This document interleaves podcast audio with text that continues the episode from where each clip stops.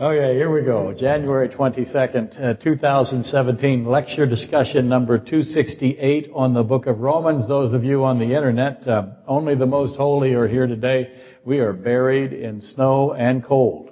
And it seems to alternate. We had 20 below and now we got three feet of snow. So that's why we live here. Uh, because we want the cold, the snow, and the darkness. Okay.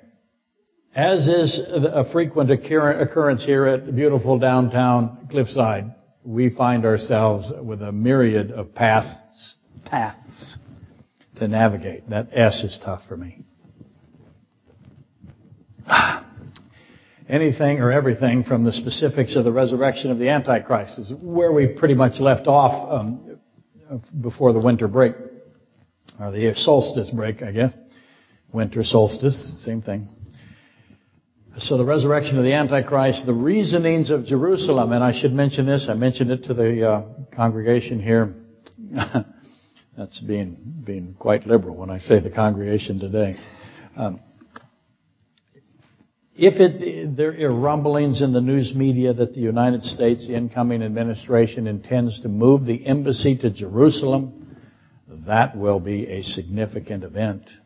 Watch for that, you folks on the internet. But the subject, that encompasses, that is encompassed by the subject, the why of Jerusalem. Are you visiting? I don't have to start over. Don't wave to the camera. Oops. That's always a good word here, technologically. Are we not functioning? Okay, well that, that's your fault again, isn't it? Yeah. Oops again. That's two oops.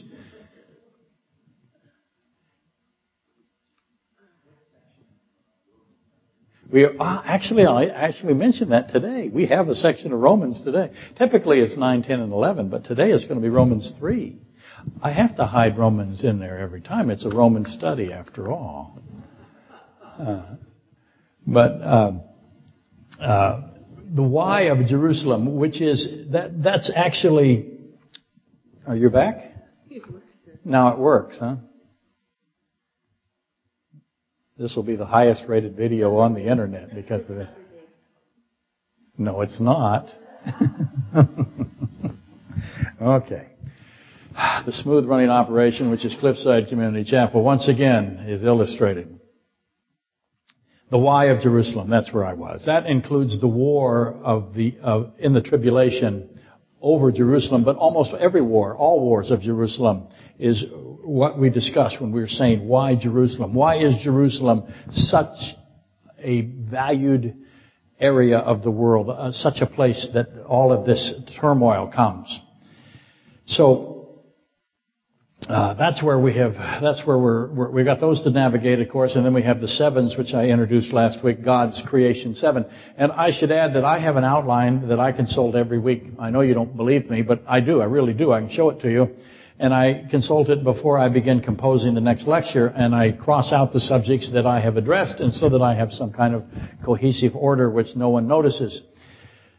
And I counted the subjects that I believe are required to satisfy the subject of Revelation 17, Daniel 2, Daniel 7. That's our current locale. There are 29 things, items, categories that I believe demand attention before Revelation 17 can be properly discharged. And each of the 29 will take a couple of weeks, at least, to eliminate. So we got 58 Sundays to go. That's not bad. That's pretty good. Actually, that's not true because not accurate. We've already uh, sufficiently covered uh, three of those subjects, maybe four. So only a year to go, if I can speed along, pick up the pace. What's the best way to resolve all of these subjects? Ask nobody ever. And clearly the best way to do it is to add more subjects. You think I'm crazy. Yes, I know you do, but that really is the best way to do it. Search out and annex additional seemingly unrelated matters, something that I'm, I admit to be an expert at. For example, today, you've probably heard, I hope you've heard, I, I want you to hear if you haven't, the latest popular monistic slogan or phrase. And by monist, for those of you on the internet, I'm referring to atheists, atheism People who believe we are strictly physical, and when we die, when the physical body dies, when the physical body dissolves, uh, the human mind inside is extinguished forever. That's monism. That is the predominant philosophy in academia today. This is what your kids learn. Uh, constantly they are told that there is cessation, extinction uh, at death, physical death. Well, they, the monists have a, a new popular phrase. And this specific wordage slogan has resurfaced lately, probably because of the recent uh, political results. And I believe that uh, the phrase originates from Hollywood. I think it, it, can be traced back to a television show. Now, the person who wrote that as part of the script for a character likely stole it from somebody else, but the, it got prominence, I believe, from Hollywood.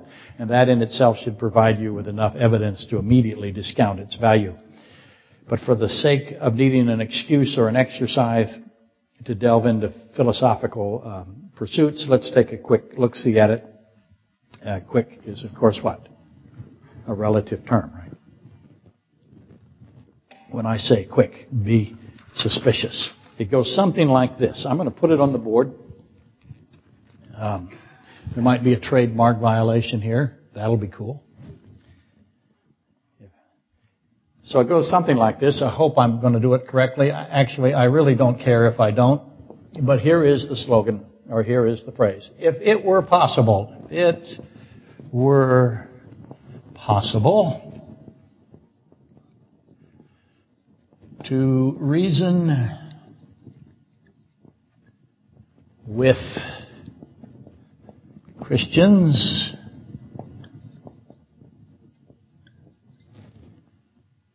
make sure I do it right there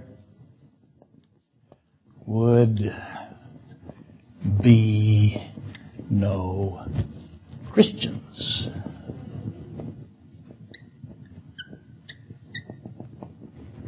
So there it is. I like looking at your faces and things like this. Let me repeat it for the internet just in case. If, if, if, if it were possible to reason with Christians, there would be no Christians. The declared suggestion being that at the precise moment, I worry about that being a little too close. Do you worry about it? Oh, you're giving me something cool. Would you like one in return? Let me give you a different one. This might be second best. I don't want to give you my. I could hit her from here. She had her back turned. That's not a good idea. Ask any of my former students. Now, I don't know which one is good. Where was I? If it were possible to reason with Christians, there would be no Christians. And again, the declared suggestion being that at the precise moment a Christian submits to reason, said Christian ceases to believe in the deity of Christ. Did that follow? Did you see how I did that? Uh, the ones who wrote that will not understand the necessity of the deity of Christ.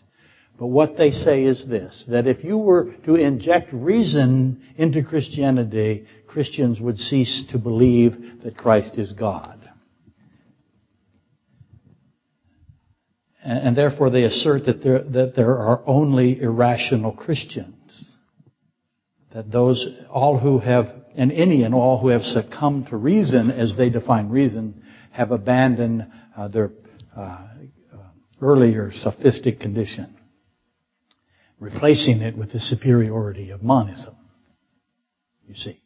And monism is, of course, hopelessness and meaninglessness, purposelessness. It is complete, uh, it's devoid of any value at all. So they're going to take faith and replace it with insanity, frankly. But that's, that's the the hypothesis. And obviously this is not contemplative. There's no thought into this slogan. Had they done that, had the person who made this slogan thought about the slogan, the slogan would never exist. How's that? there's an overabundance of error in it. However, the atheist community seldom investigates uh, the doctrines of Scripture. Instead, they respond to media stereotypes, as we all know. So they adore this, the phrase. They don't, they don't know that it's conceived by the intentionally uninformed. There are two kinds of uninformed. Some are intentionally uninformed. Important to know the, the distinction. I read recently where the East Coast media community was uh, hostile to a quite simple survey. They were indignantly sensitive. So that piqued my interest because the, the question seemed relatively benign to me. And it aroused such contempt from the East Coast media, which is by and large all of the media now. The East Coast controls the, the, the rest of the media.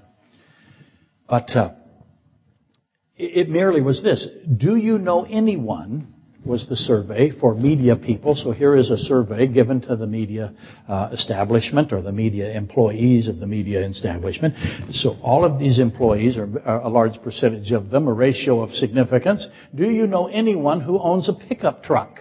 That was the question. How many of you followed this? Anybody? No. Good. Cool. Something that I did that only I have done so far. That's hard here. Ask any of us that stand up here. You're, you're difficult to outmaneuver. Does any, do you know anyone, they were asked in the media, uh, uh, cabal or establishment, sorry, cabal seems to be negative, but okay, cabal. Do you know anyone who owns a pickup truck, they were asked. The premise being that the three most selling vehicles in the United States are unsurprisingly all pickup trucks. Ford's number one vehicle, F-150, I believe. Chevrolet, Silverado, Dodge, Ram, all of them pickup trucks. The, those are the models that sell the most. People buy pickup trucks overwhelmingly. And, and that's no surprising, that's unsurprising to us. I say unsurprising because no one in Alaska is shocked by this. We assume everyone in Alaska has a four-wheel drive pickup truck. If you don't, days like this are really tough. I can count pickup, I can count trucks out there. There's a few cars. Don't raise your hand if that you drove a car in this. Don't do it. No one will ever ride with you again. There are overwhelmingly four-wheel drive vehicles out there, or you didn't get here. Pretty simple. We're not shocked. We assume, like I said, everyone has a four-wheel drive pickup truck and a firearm here in Alaska. It's an anomaly if we discover otherwise. That's how we are. Not so in the East Coast. Not so in New York City, apparently. Based on their responses and their reaction, just take the reaction, the New York media has, they're vociferant over this. The New York media has no contact with owners of pickup trucks. Not one.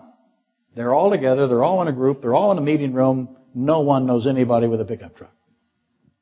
Now that's an oversimplification, uh, perhaps. There might be one guy that has a pickup truck, but he won't admit it in that group. He certainly won't admit that he has a firearm. Right? They are different from us, and understand that. That's an important aspect to be uh, cognizant of when you read what they say and why they love this slogan so much.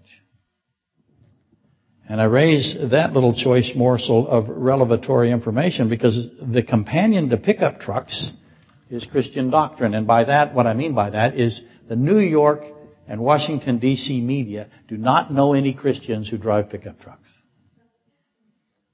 Put them together, you eliminate the one guy that might have one.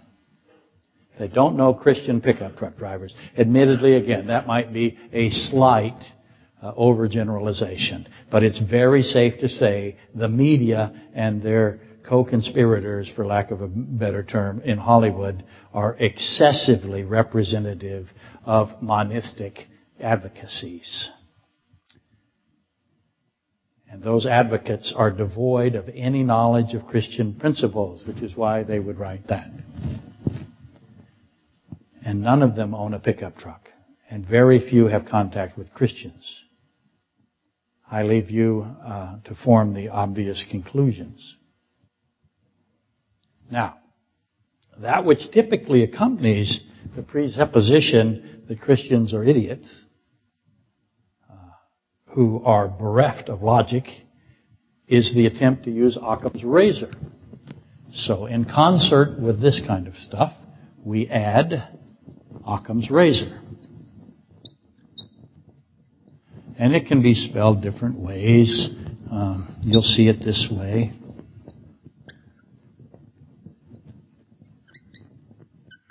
There's that. Oh, she left. I wanted permission to use that one some more. How did this one do? Okay.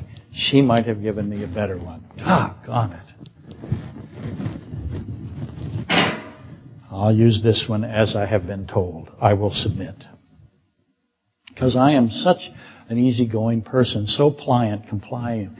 Uh, I, I just do whatever anyone says. Occam's razor is a philosophical axiom.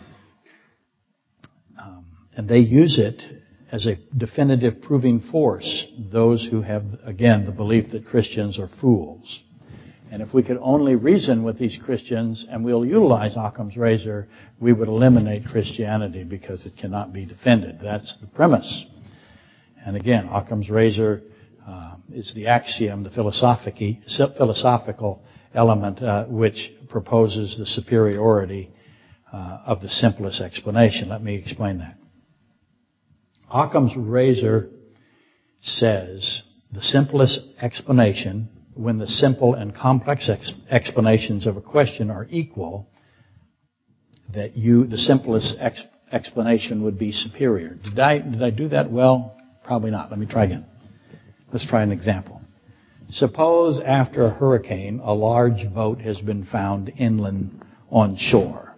So it is miles inside of the shoreline after a hurricane. You have two causes. Cause one, the wind from the hurricane did it. That's what most people would think. They would make a correlation. Correlations are not causations, but most of us would do that. And that's uh, likely what we would do. But then there's also cause B.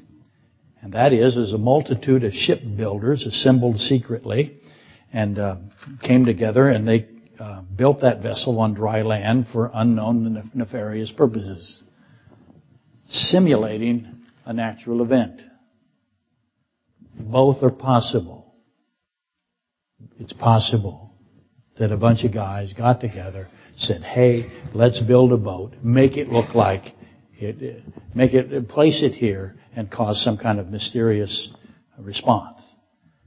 Occam's razor would have us choose the wind because it is the simplest of the two hypotheses. Simplest solution is more likely if equality is present or there is superiority of the simplest proposition. You, you, you see, the second hypothesis of the shipbuilders being organized coming in in secrecy of, with no witnesses, that's, that's adding additional, it's additionally, I can't talk. It's addition, additionally unlikely. It's unmathematical. It has too many unmathematical probabilities for it to be true. Therefore, Occam's razor would say discard it. Excuse me. But uh, which is exactly why the evolutionists, as an aside here, shun Occam's razor. The mathematics of evolutionary theories are horrifically improbable and therefore must be continually manipulated in order for them to have any viability, and, but I rant. Okay, William of Occam. Here's the usual form of the question to which Occam's razor is attached. Why is it that the Christian God is indistinguishable from all other non-existent gods. Let me repeat it. Why is it that the Christian God is indistinguishable from all other non-existent gods? Applying Occam's razor would lead to what the monists describe or define as the simplest answer. That being, the Christian God does not exist. Follow me so far? Note immediately how it is that the atheists define reason and logic and simplest answer. Now, before subjecting these to examination, I will concede that the current Laodicean church age that we find ourselves in, slash vomit age, right? The vomit age church of Revelation 3.16 has culpability. The church of today is accused of romanticism. And they are rightly accused of romanticism. And by that, romantic passion. Whereas 50 years ago, perhaps 75, the church was studious. The church is no longer studious. The congregants of 75 years ago intent on biblical fact and doctrine. That's what the church did. Reinforced the doctrines of the church and defended them. Apologetics. The contemporary church has abdicated its duty to teach doctrine. It is far more profitable, far easier to monetize emotional appetites than to than arduous study. And that is the condition, and that is what the church is uh, purposely. They have purposely taken this approach. Okay, so keep that in mind call that another rant. The Occam approach typically attaches what they think is the Christian rebuttal to their question that the Christian God, or God of the Bible, is indistinguishable from non-existent gods. And that goes something like this. To say, this is the monistic approach using the Occam's razor. And it goes, again, sort of like this. Don't hold me to it. To say the Christian God remains indistinguishable from all non-existent gods in order to foster faith, or that he, he does not wish to overwhelm human free will, is to cling to evolving complications that violate Occam's principle. What that means is, is the response to the Christian God is indistinguishable from non-existence gods and therefore is non-existent, is to say, no, God does not show himself because he wants to foster faith in his believers. So the believers, in order to produce faith, are not given any evidence. Does that make sense for you? That's quite common, and in fact, I think it's predominant. The other side of that is that uh, Christians will respond to this approach that God uh, does not show Himself. The question becomes again. Let me try to simplify it. Why doesn't your God show Himself well, he doesn't show himself, the Christians respond, because he wants me to have faith. That's what they say is our answer. Now, if you hear that answer from Christians, and you will, uh, you need to understand that that is not necessarily well thought.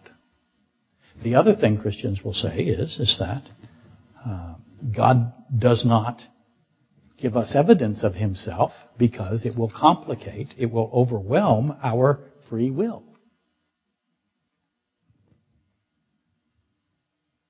In other words, God is withholding evidence of himself, his existence, for the purposes of sustaining human free will to reject him and to maintain the faith component in his plan of salvation. Everybody's still with me on the bus. It's perfectly acceptable to sleep on the bus. Fear no retribution. Why do you pick snow days to do these kinds of things, you say? okay, quickly. The atheist demands that God provide acceptable evidences of his existence. Now, who is to define this word acceptable? Acceptable to who? Note that. The created, the creature, is claiming the authority as to what data is sufficient. God must provide me, the atheist says, the monist says, something that I will believe. He must do it in a way that I will accept. To which I ask, why does God have to do what you want? So that you will believe. Also remember the simple prevails if the complex is unequal. Is the complex unequal here? Is it true that God has provided no evidence and therefore he doesn't exist?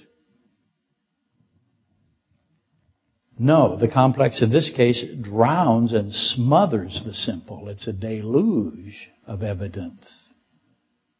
It's an incredible amount of data. Whether or not it is acceptable to a monist is another entirely different philosophical question. But there is no lack of data. Bill actually talked about data today. Now, do you find that data? We didn't conspire, those of you on the internet. We never communicate with one another here. And it shows.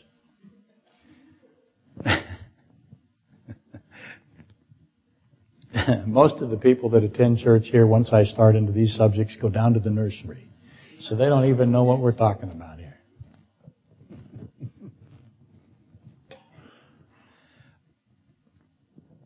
The complex in this case, as I said, s- smothers the simple. And let me offer this. Somewhat recently I addressed the findings that the universe has more than two trillion galaxies. Do you remember that? Two trillion galaxies. Not stars, two trillion galaxies. Each star containing billions and billions, thousands of billions of stars. And all of this matter, all of this mass is set in motion and it's governed by laws that defy the human capacity to explain. And we can hardly even describe them. You can do the math later on two trillion galaxies with thousands of billions and billions of stars. That's a lot of material. Is that sufficient acceptable matter? Evidence. Data. Trillions and trillions of things, all in motion. And I have stated often that this is incontrovertible evidence of something. All of that is evidence of omniscience. We are overwhelmed with omniscience in this creation. Only omniscience could accomplish trillions and trillions and trillions of stars and galaxy combinations. Only omniscience would even consider it. Omniscience necessitates something or someone. You can have no omniscience without a person. So in order to have omniscience, you must have a creator. William of Ockham would unhesitant, he was a Franciscan monk. He was a friar. William of Ockham would unhesitantly choose the obvious over the convoluted alternatives that are made ever more ridiculous by the fact that life exists. Let's, let's go ahead. If you, if you can't accept the data that, that is demonstratively Uh, giving us omniscience, how about the complexity, the irreducible complexity of life, the ambiogenesis, the fact that life has to come from life? There has to be a source. Life exists within a mathematically impossible fine-tuned environment, which is this earth. Anything goes wrong here even the slightest bit, life has no possibility of coming to, to, the, to bear. Again, I say, when you see life, when you see the, the trillions of galaxies and the thousands and thousands of billions of material in them, in, the, in each one, that's omniscience. Life itself, your life, is omniscience. Nothing but omniscience can accomplish this. Goodness exists. There's some more data. Altruism. Goodness demands omnibenevolence. The creation of life, the creation of the universe demands omniscience. The fact that there is goodness, that demands omnibenevolence, which is goodness. Life must come from life. Goodness must come from goodness. No other source is possible for goodness. Is that sufficient data? Is this reasoned? To the atheist, no. Always no. Never anything but no. You see, only the atheist can be the judge of logic or reason. They define it. And it excludes anything except for what they wish to include. How much data is required to convince someone who will never believe that Jesus Christ is God? If one could reason with atheists, there would be no atheists. See how I can do that? See how childish the statement is? How elementary, how vacuous? It is easy to summon meaningless, vapid slogans. For those who will never believe, no proof is possible. No amount of evidence or data is enough. Never believe means never believe. Atheism, evolutionary theories, are designed to be non-falsifiable. Intentionally, purposely uninformed. Okay? Next week I'll do more on this. I know it's such a big winter. I'm assuming it's going to snow next week. So more on this later. For today, we have some cleaning up to do. Maybe cleaning is too hopeful. Perhaps rearranging would be more so uh, an appropriate description. Oh, there went a portion of the lecture that no one will remember. Which is why the beatings will continue. Last Sunday we ventured into the sevens of the creation pattern uh, uh, of Genesis 1. The earth is in darkness. Darkness is the, pro- the emblem of evil, of wickedness in scripture. Again, against this, the Holy Spirit moves over the face of the waters of the deep and light, the light of life strikes the earth and the light of life is called good. Do you know what uh, that word is used for? It's also called, if you wish to think of it this way, beautiful. But for today, focus on good. Where does good come from? The Bible answers where good comes from. And when good got here. So there's your answer. Now, the evolutionary monist would say that is simple. Really? Well, let's endeavor to figure out if it is simple. The light of life is called good, beautiful, rendered beautiful elsewhere in Scripture. God approves of the light of life. Uh, there must be a, a, for every Old Testament verse, there is a New Testament complement, right? God says He sees the light of life and calls it good. It's good. He approves of it. Where in the Bible does God also approve of the light of life? Matthew 3:17. Yes. At the at the uh, submersion of Christ in the Jordan River. On the first day of the 7 days of God, here's some characteristics. So, first day, and the first day begins on in the evening. That's how we start. So the first thing is that the day begins in the evening, and here is what we have. The Spirit hovers.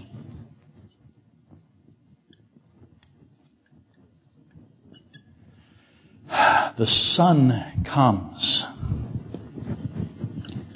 because the sun is the light of life. The Father approves.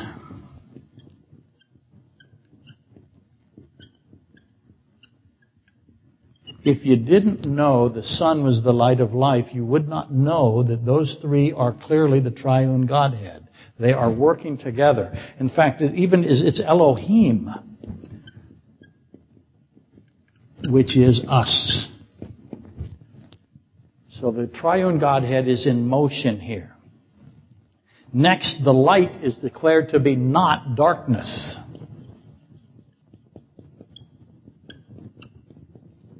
Darkness was already there. Obvious question, how did darkness get there? Why was darkness there? What causes the darkness? The light is pure goodness, completely separate from the darkness, and the light is named. There's a naming done here. This is the first time the naming occurs. You would might think incorrectly that the first time naming occurs is with Adam and the animals. Not so. The light is named day. And the darkness is named what? Night. So we have names. Are they arbitrary? No, an omniscient being is naming them. Why does he name them this? Understand for right now that they're totally separate and distinct. And this ends the first day. That's day number one of the seven days. Where there had been no life, no light, only darkness. Now the triune God was in motion beginning his seven days. And last Sunday I asked, for whom is the red linen? Do you remember that?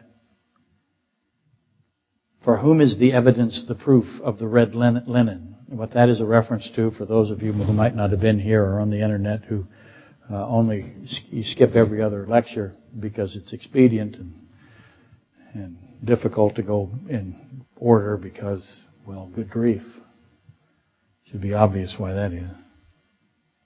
The red linen is what Christ brings out of the wedding chapel at the end of the seven year tribulation. Not him necessarily. We have this debate. We have seven days of creation, and we have seven days of the Hebrew or the Jewish wedding system. So here's the wedding.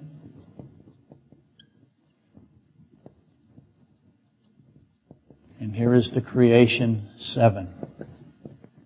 And I have said repeatedly, and I'll continue, that all sevens in the Bible return to the first seven. The first day of the, of the creation seven is the Spirit hovers, the Son comes, the Father approves, the light is not, is declared not to be darkness, completely separate from darkness, the opposite of darkness. There was no uh, light and the light is named day and the darkness is named night. That happened on the first day. I am saying to you now, on the seventh day of the Jewish wedding, the red linen comes out that proves it is proof of something. And I asked last week, when was it given? And for whom does it, is to see it? The red linen, of course, um, we would look at it and recognize it in a humanistic way that it is proof of cleanliness. When did the cleanliness happen? Before the seven? During the seven? At three and a half, we know that Satan is thrown to the earth.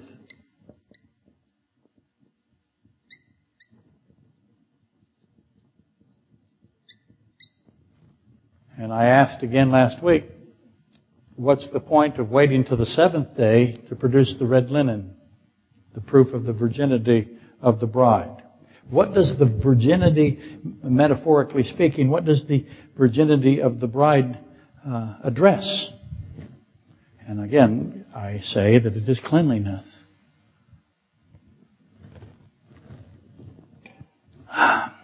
Who's going to believe the evidence who will not believe the evidence? If I have somebody who is watching this that will never believe the evidence, is there any intention of showing the evidence to somebody who will never believe it?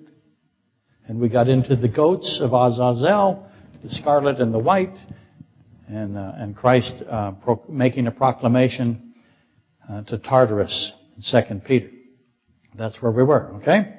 That's uh, your review for today. The Jewish wedding system has within it the seven days called the seven days of consummation. The seven correspond to the seven days of God, the seven days of creation. To repeat, all sevens return to the first seven. So we can reason, we can logically proceed with the comparison of the seven with the seven. Does that make sense? This is the seven. This is a seven, if you wish.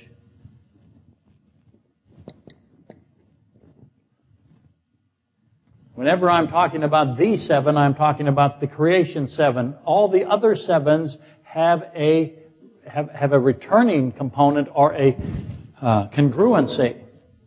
Think of it this way: I'm doing triangles. I have this triangle, and I have well, hang on. Let's make a right triangle so that it'll be easier for you.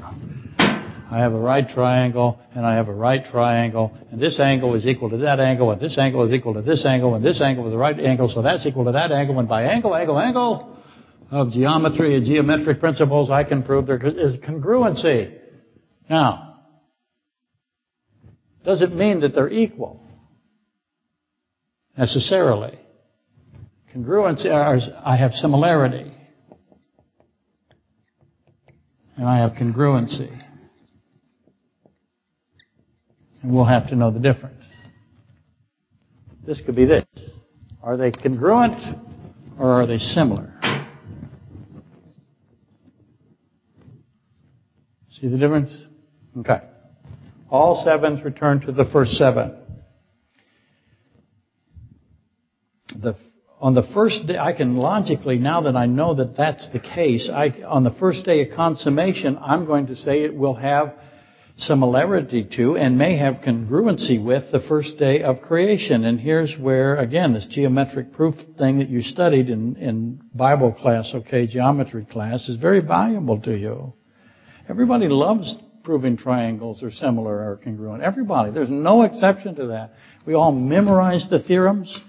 It'll be a fantastic day next week going over that. If I'm right, why do mm-hmm. I even say that anymore? But if I'm right, and these are the elements of the first day, the Spirit hovers, the Son comes, the Father approves, the light is not darkness, the light is named day, and the darkness is named night. If that is the first day of the big seven, or the seven, then what can I expect on the A seven, or the little seven? In this case, the consummation week. I could have done the Passover, but I'm doing the consummation.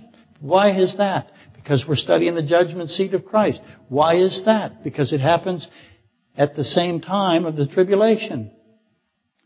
And things happen at the midpoint of the tribulation. And so I'm asking, if things happen at the midpoint of the tribulation, do they happen at the midpoint of the consummation or the midpoint of the judgment seat of Christ? And if that's true, do both of them, all of them relate to the creation seven? And the answer is yes.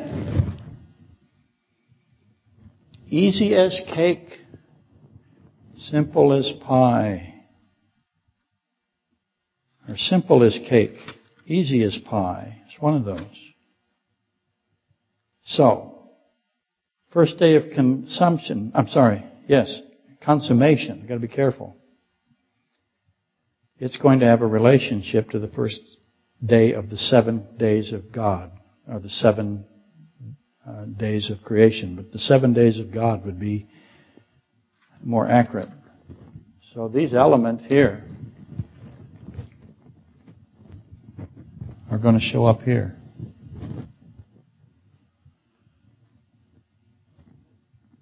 I am off the obviously profiting symmetry with the creation seven. The earth was what in the creation seven? Formless and void.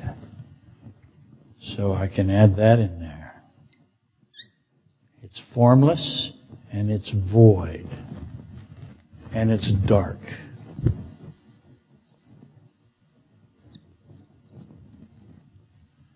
What does that mean? It means it's void, it's empty, it's destitute. It's in uh, it's in a high entropy state. Chaos. Darkness had consumed the earth. So darkness now owns the earth. It prevails. What's the obvious question? How did the earth get into a condition where darkness now rules it? Has eaten it, if you will. Would God have made it like this? Or did He make it in a condition that was not like this? And it became like this?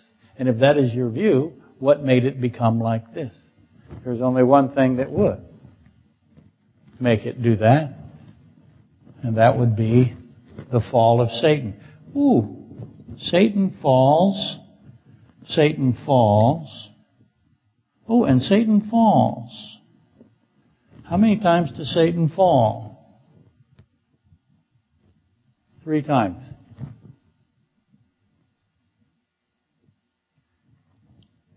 So, does Satan have a, a, a uh, responsibility here, the fall of Satan.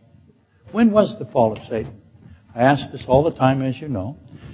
If this is all of history, and this is the creation of Adam, I'll put him right here, right there, this is Adam. When did Satan fall? Before or after? All of those of you who think after, go over here. All of those of you who think before, go over here. That won't take but a minute. There will be no confusion. There's seats on both sides. Uh, is there anybody that thinks that, uh, that Satan fell after the creation of Adam? Doesn't appear there is, or everyone is way too wise to admit it. Okay, said, we're going to put Satan here. How far away from the creation of Adam will you put Satan's fall? And then you also have to put Satan's creation. Would you say that the angels, all of the angelic uh, realm, uh, predate the creation of Adam? These are questions that we'll have to resolve, won't we? In any event, if, if Satan falls and you put him here, then is he responsible for this formless, void, dark situation? In which case, how long did it take for the fall of Satan? From the time he was created to the time he fell, how long do you think it was? How much time will you give him?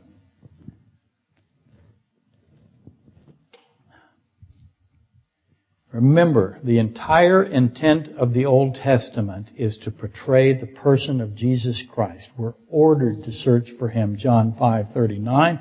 It is to be understood as a command. Most translations do not convey the command aspect of John 5:39. They don't, they don't see it uh, accurately, but I want you to know that. Let me read you the corresponding verse in Hebrews 10:7, Christ says this. He's actually quoting uh, what he wrote in Psalm 47, and Christ says, "Behold, behold, behold, I have come. In the volume of the book, it is written of me." in the volume of the book. This is a behold. He wants you to know in the volume of the book it is written of me. So he is the purpose of the book. What book is he talking about? He is talking about the Old Testament.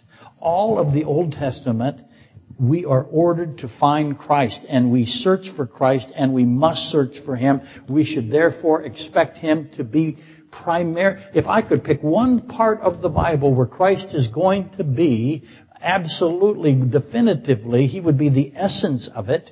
Uh, he would be marinated in it. Where would that be? What would you think it would be? Where would I go where Christ should be incredibly ever present? I would suggest to you that that is obviously the first seven days of God will be about Christ. Now I'm going to ask you again. The Jewish seven, or the judgment seat, what do you suppose it's about? If you say the bride, that would be what we would call a misfocused error. The Bible is not about you. You're in the bride. If you're looking for yourself in the bride, you will find it, but most of the time, you don't look so good. Me neither. We're dirty. The Bible is not about you. It's never been about you. Stop thinking about you. It's, you don't matter. These are the lectures you give your children. The Bible is about Christ. And he says it. Let me read it to you again. In the volume of the book, it is written of me. It doesn't say it is written about Steve. I know. I'm ranting again. He's going to be in those first seven days, isn't he? There's no doubt about it. The Christ, the light of life, comes at the darkness. For whom does the bridegroom come? He comes for the bride. Why is he coming at the darkness? What makes him come at the darkness? For the same reason he comes for the bride. You see? What day of the seven days of the wedding ceremony or the wedding system does the bridegroom come for the bride? Please pick one. What day does the light of life come at the darkness. One. So far, so good, right? We're starting to see that they will fit together. Not a shock. What time does the bridegroom come for the bride? Let's go ahead and use Roman time. Or if we will, let's use American time. What time of the day, uh, in an American time, which really doesn't have, it doesn't exist, but it's just to make the lecture more friendly. Because I want to be, I want to be seeker sensitive and contemporary, and I want everybody to be romantic when I, okay. When do our day begin? Midnight. We're midnight to midnight, right? What time in our reckoning does Christ come for the bride? We could do Hebrew time, but let's stick with this. What time do you think? What time does he come for? Uh, what time does he hit the earth? What time does he come at the darkness? It tells you. What does it say? It says he comes in the evening, doesn't it? So, he comes first. What is there light? No, there's darkness. Is he coming for the bride when there's light out or when there's darkness out? And what what area of the world is he is he reckoning from? Certainly not Alaska. It's always dark, or it's always light. So, what what is the what is the frame of reference? The observational point. But I'm going to tell you that he's the light of the life the light of life hits the dark void, formless earth, at the same time that he grabs the bride. But I don't know what time that is. He told me I wouldn't. I can narrow it down. The light that comes to bring life to which is, which is in darkness is called good. Good. God calls it good. That's the triune Godhead calling it good, the Father in the role. How does God define good? What is good to God? Nice? Attractive? Have a complex uh, definition of that word. This will take us to the goodness of Christ. Consider the mystery of Matthew 19:16 through 17, which is the rich young Pharisee ruler. And Christ says this, Now behold, one came and said to him, so I'm sorry, uh, this is where uh, uh, Matthew is writing. Matthew says, Behold, one, somebody came to Christ and said this. This is incredible. Behold this. You won't believe what he said. This is amazing what this rich young Pharisee said. Behold, he came and said to Christ, Good teacher. This guy came and called Christ good. Who else has called Christ good? Genesis 1 3, God calls Christ good. That's amazing, Matthew writes. Do you realize how amazing that is? And the, and the, the rich young Pharisee says, Good teacher, what good thing shall I do that I may have eternal life, which is the classic Pharisaical error, of course. Salvation is belief based, not do based, not work based. But for today, notice the presence of good in this topic or in this uh, passage. Christ responds. So Christ said to him, Why do you call me good? Do you have any idea what you're saying? I am the light of life. God calls me good. By definition, if God calls you good, what does that mean about you?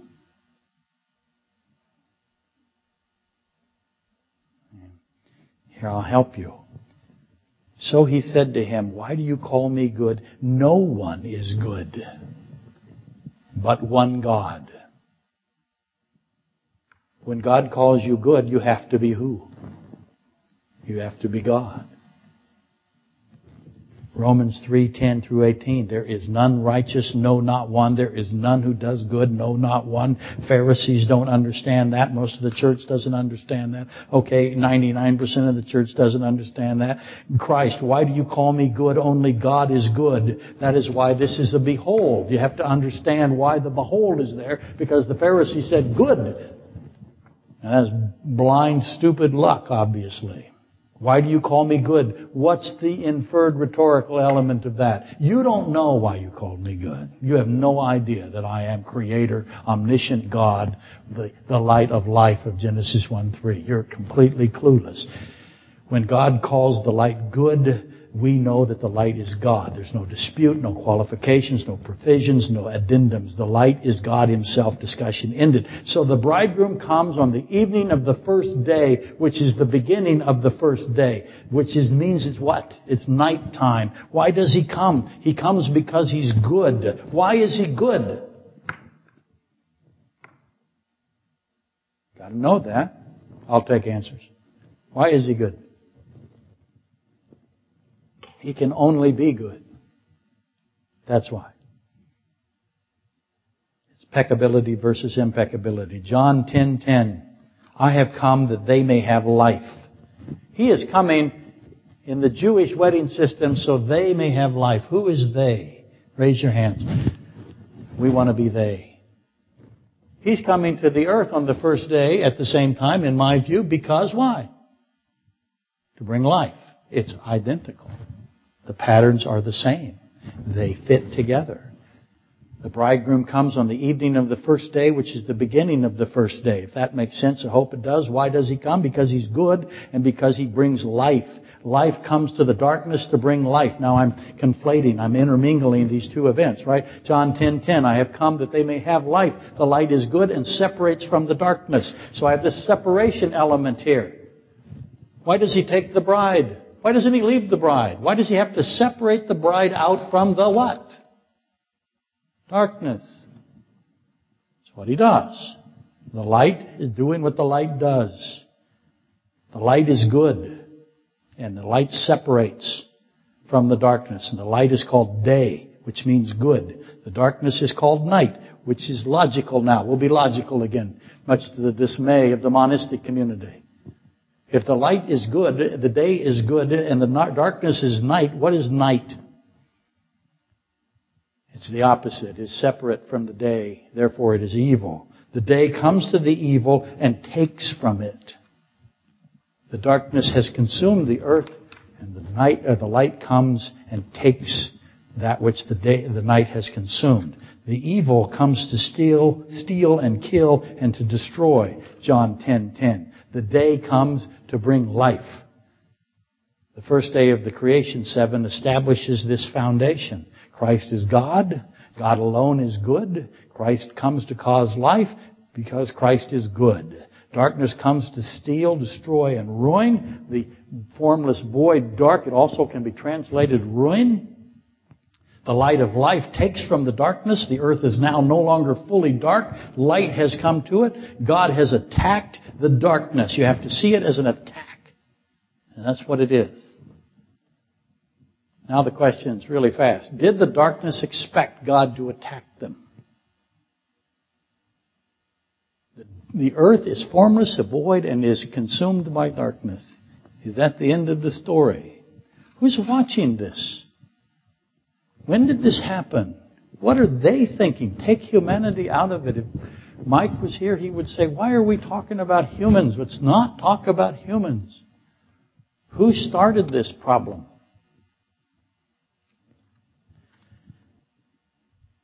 Did the darkness expect God to attack? By this I mean, did the angelic realm believe that God would move against the formless void? Did they think God had any options? Was he stuck? And if they thought he couldn't retaliate, why did they think that? Did they think God was defeated? If he's defeatable, he's not omniscient. If he's not omniscient, what do we have? We're doomed. Omniscience is necessary to be what? Good. You have to be omnipresent, omniscient, omnipotent in order to be omnibenevolent. They are in, uh, intrinsic, can't be separated. Did they expect whoever they are? I'm going to tell you. Did the angelic realm believe that God would would uh, be able to to do something with this formless void, or was he not was he not omniscient or omnipresent or omnipotent? Did they expect the condition to remain? And obviously, I've placed the fall of Satan into the first seven days somewhere in the sense that Satan is in a fallen state. So I'm not saying he fell in those first seven days. I'm saying that he's in a fallen state. So the fallen state is impacting those first seven days, specifically day one. Did the angels see the light striking the darkness as retaliation? I believe they did. Next week, we shall endeavor to persevere. What am I supposed to say, Terry? Uh, what am I supposed to say? Let's stand and be dismissed. That's the new phrase that starts the time clock on our. And I forgot it. I couldn't have told you what it was. See what happens? Let's stand and be dismissed.